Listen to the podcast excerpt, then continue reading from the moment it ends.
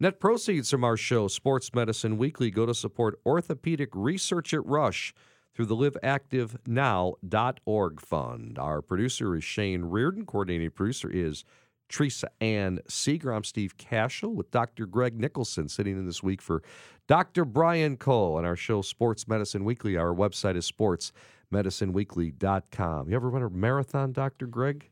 I've uh, watched my wife run about 13 marathons. Really? And I, you know, we facetiously say that I've run a marathon because I run back and forth to the spots to watch her run by. So, you know, That's can be that can be more difficult than the marathon itself, right? you, you got to dodge, dip, and, and You, you dodge. don't, and you, don't pra- you don't practice for that, right? No, it's. Uh, I think I pulled a hammy, you know, trying to get there one time. But actually, the first marathon she ever ran was Chicago, and uh, Chicago Marathon set up beautifully for the spectators, and we were able to go back and forth. And I think I saw her five or six times. So uh, during that run, um, so I have very fond memories. But no, I am not a distance runner.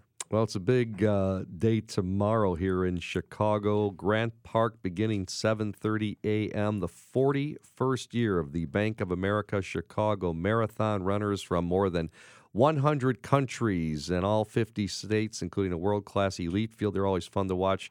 Uh, come home quickly, and then uh, 40,000 runners uh, from the start line to the final stretch down Columbus Drive. And of course, the Chicago Marathon assists in raising millions of dollars for a variety of charitable causes. They generate 282 million annual economic impact to uh, the host city here in Chicago. It's great to see.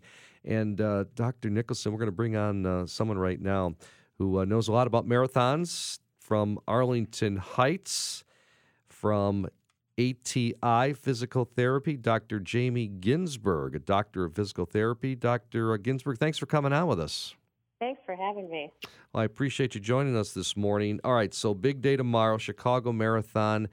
Um, I want to start with running shoes. This is always interesting because uh, by now, of course, these runners have already decided what they are going to choose for their uh, their running uh, shoe. But you know, how does a runner decide what's the best running shoe for them? And and people thinking about whether they're going to just run down the neighborhood or uh, in, in a marathon or half marathon or 5K or something like that. Right. Um, we've definitely all made the mistake of walking into a running shoe store and buying the shoe that looks the coolest. But in reality, running shoes now are made for really every foot type. So if you have, for example, a high arch, um, you know, you generally don't have a whole lot of shock absorption when your foot hits the ground.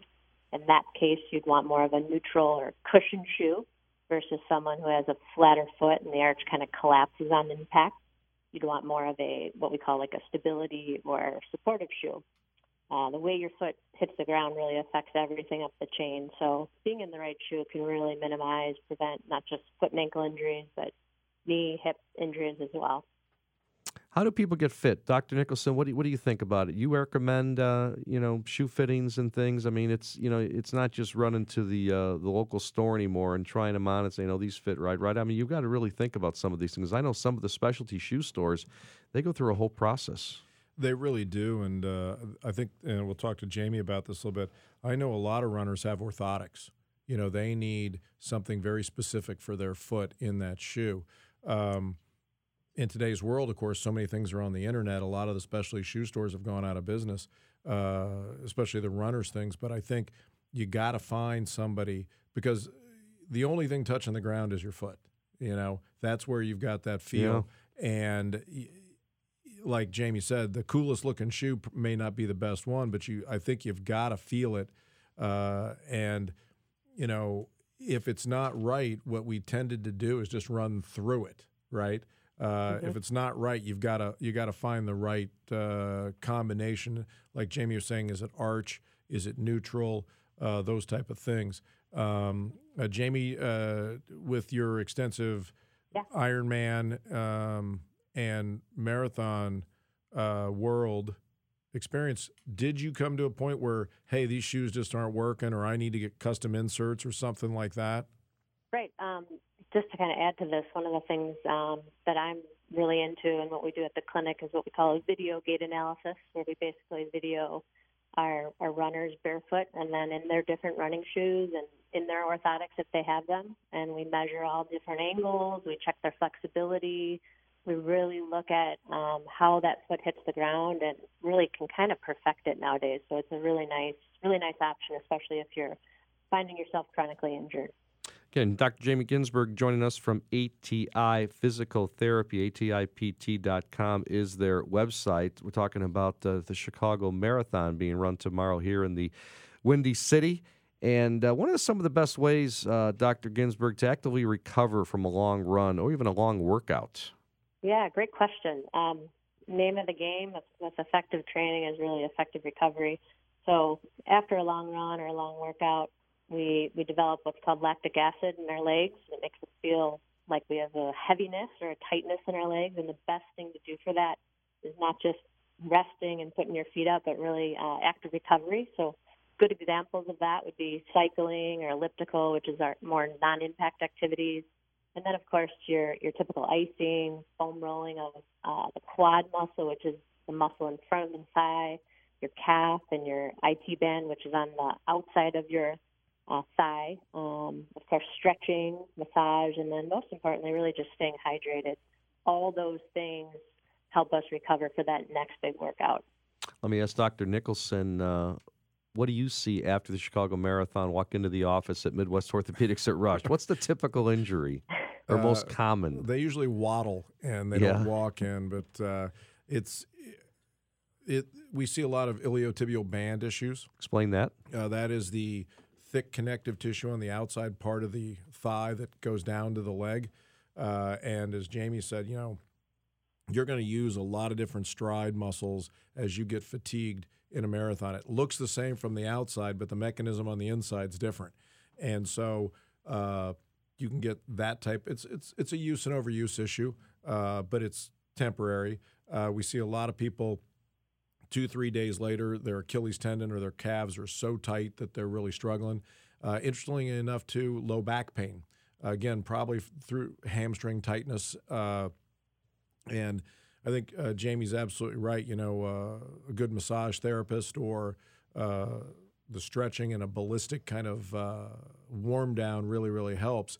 Um, thankfully, we're not seeing like a traumatic injury where where something has been uh, irreparably damaged. It's more just the uh, the wear and tear of 26 miles. Dr. Jamie Ginsburg joining us from ATI Physical Therapy again at Sports Medicine Weekly. Jamie has been practicing outpatient orthopedics for over 17 years. She's also a two-time Ironman triathlon finisher and has ran 15 marathons. She specializes in treating runners and triathletes. So uh, I know the marathon is tomorrow for those running, but for those uh, thinking about next year, the year after, or for years to come, uh, Dr. Ginsburg, what uh, what's the best training advice uh, that you suggest when thinking about doing a marathon? Right. I think um, first of all, the the biggest mistake I see in my injured runners is that um, they don't begin a marathon training program with a good, like, solid weekly base mileage. Um, really getting into a nice, slow, progressive running plan without increasing your long runs too quickly will really be a good start uh, to preventing injury. And then also, um, if you're not feeling good or you are rehabbing through an injury and you do have a long run on your training plan, um, it's it's important really not to push through that pain. You got to listen to your body. Sometimes it's okay to take a rest day or to cross train, cross train instead.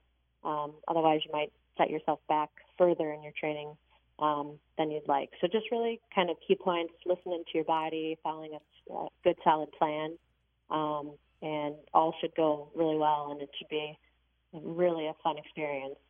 So you've run uh, or participated in two Ironman triathlons. What was that like, and and what, how do you train for that?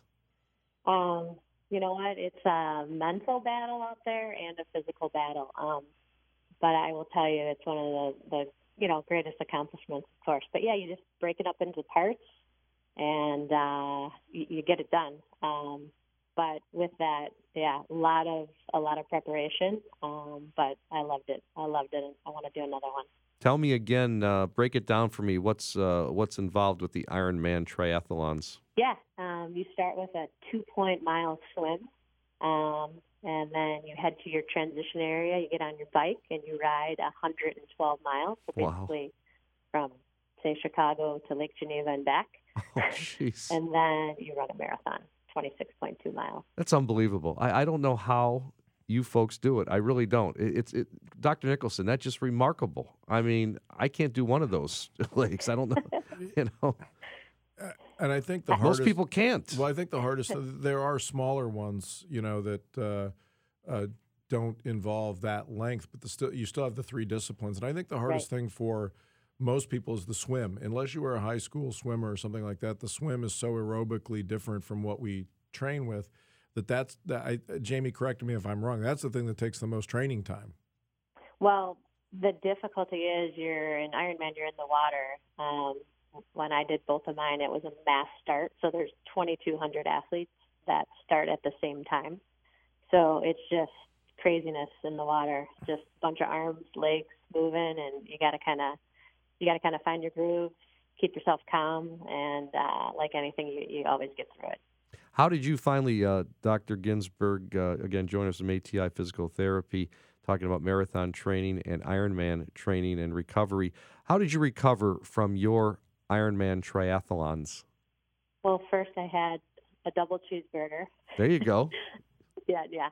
Um, actually, I I did a lot of what I just said. Um, the next day, I, I got on my my bike indoor, and I just kind of spun out my legs. Um, felt really good. A lot of icing, a lot of stretching, and um, just kind of just kind of chilling out. But um, and then getting back at it. So it. Uh, it, I felt okay. I wasn't injured, and um, I recovered, you know, fairly well.